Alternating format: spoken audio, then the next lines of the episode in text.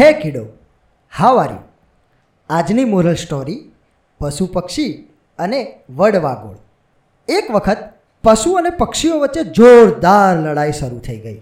તે વખતે વડવાગોળે વિચાર કર્યો કે હું તો પક્ષી જેવું દેખાઉં છું અને છું સસ્તન વર્ગનું પ્રાણી.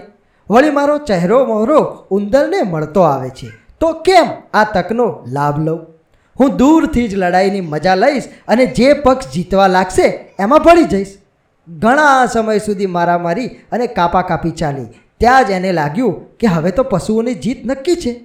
તેથી તે પાખો ફફડાવતું પશુઓના ટોળામાં ભળી ગયું અને મોટે મોટેથી કહેવા લાગ્યું, અરે પક્ષીઓ, સાંભળી લો, હું મારા બચ્ચાને દૂધ પીવડાવું છું. તેથી હું પશુ છું. તેથી તમને હું નહીં છોડું. એ આમ બોલતો જ હતો કે ત્યાં જ ગરુડની ટોળીએ ઉપરથી પથ્થરોની વર્ષા શરૂ કરી અને બધા જ પશુઓ ડરીને આમ તેમ નાસભાગ કરવા લાગ્યા. અને આમ અચાનક પક્ષીઓની જીત થઈ. તે સમયે વડવાગો પોતાનો જીવ બચાવવા ત્યાંથી નાઠું અને ઝાડના પોલાણમાં ફાટોમાં સંતાઈ રહેવા લાગ્યું. હજી પણ તે બધા પક્ષીઓ પોતાના માળામાં જ્યારે સૂઈ જાય ત્યારે જ તે બહાર ફરવા નીકળે છે. મિત્રો, મોરલ ઓફ ધ સ્ટોરી કે કેટલાક વ્યક્તિઓ પક્ષ પલટાનો ખૂબ જ આનંદ માણતા હોય છે.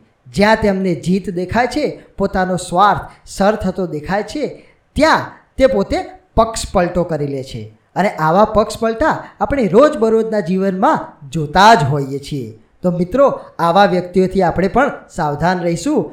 સો સ્ટે ટ્યુન બાય